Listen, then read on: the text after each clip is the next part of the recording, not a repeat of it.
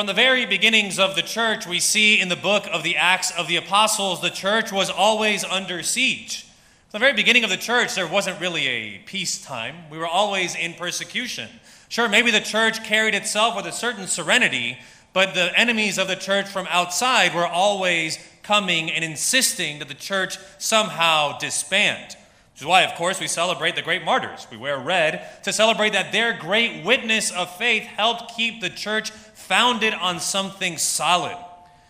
The threat, of course, even in the early church, though, is that solid foundation of the church upon the apostles with Jesus Christ as a cornerstone can even also be threatened, not just from outside, but tragically also from within.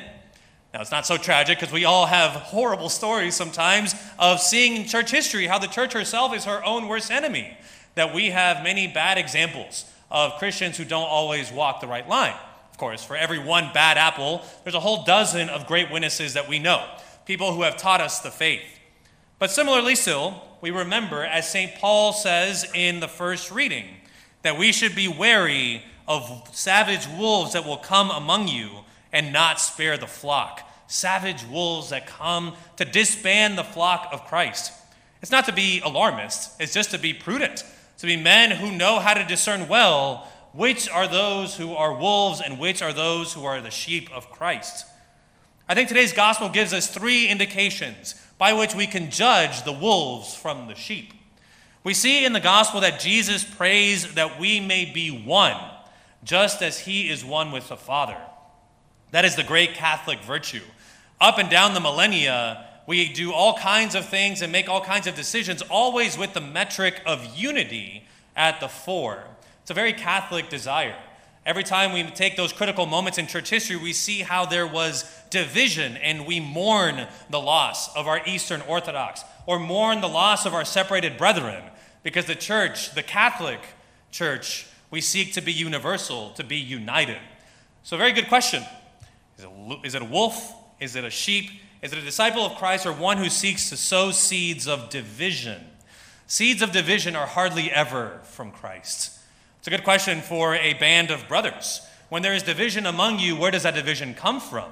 Does it come from seeking what is good and just for the future of La Agrupación?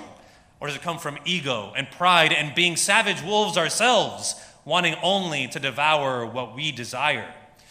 It's a little bit hyperbolic, but I think the point is well taken that unity is a Christian virtue in the church. We seek to be united as brothers and sisters. Now, to be united, we all know, is something that's good, but you can be united on any kind of foundation. You can have a certain team that you follow, even though you may not be a great lucky charm for that team when you go to a playoff season. I went to a Miami Heat game the other day and we didn't win, and I was blamed for not wearing white. Well, the priest is going to wear black, and I apologize for that, all right? But it's okay. All right. Our firm foundation is not just sports. Of course, there is another foundation for our unity. Political unity is not what we seek. Just because we all may share similar opinions or have similar ambitions, that's not enough to unite the body of Christ. What does Jesus say in today's gospel? I came to bring them the truth. The truth is our firm foundation. That's what unites the body of Christ. And you, my brothers, are servants and guardians of the truth that you received in your baptism, that you received in your call to be a member of La Agrupación.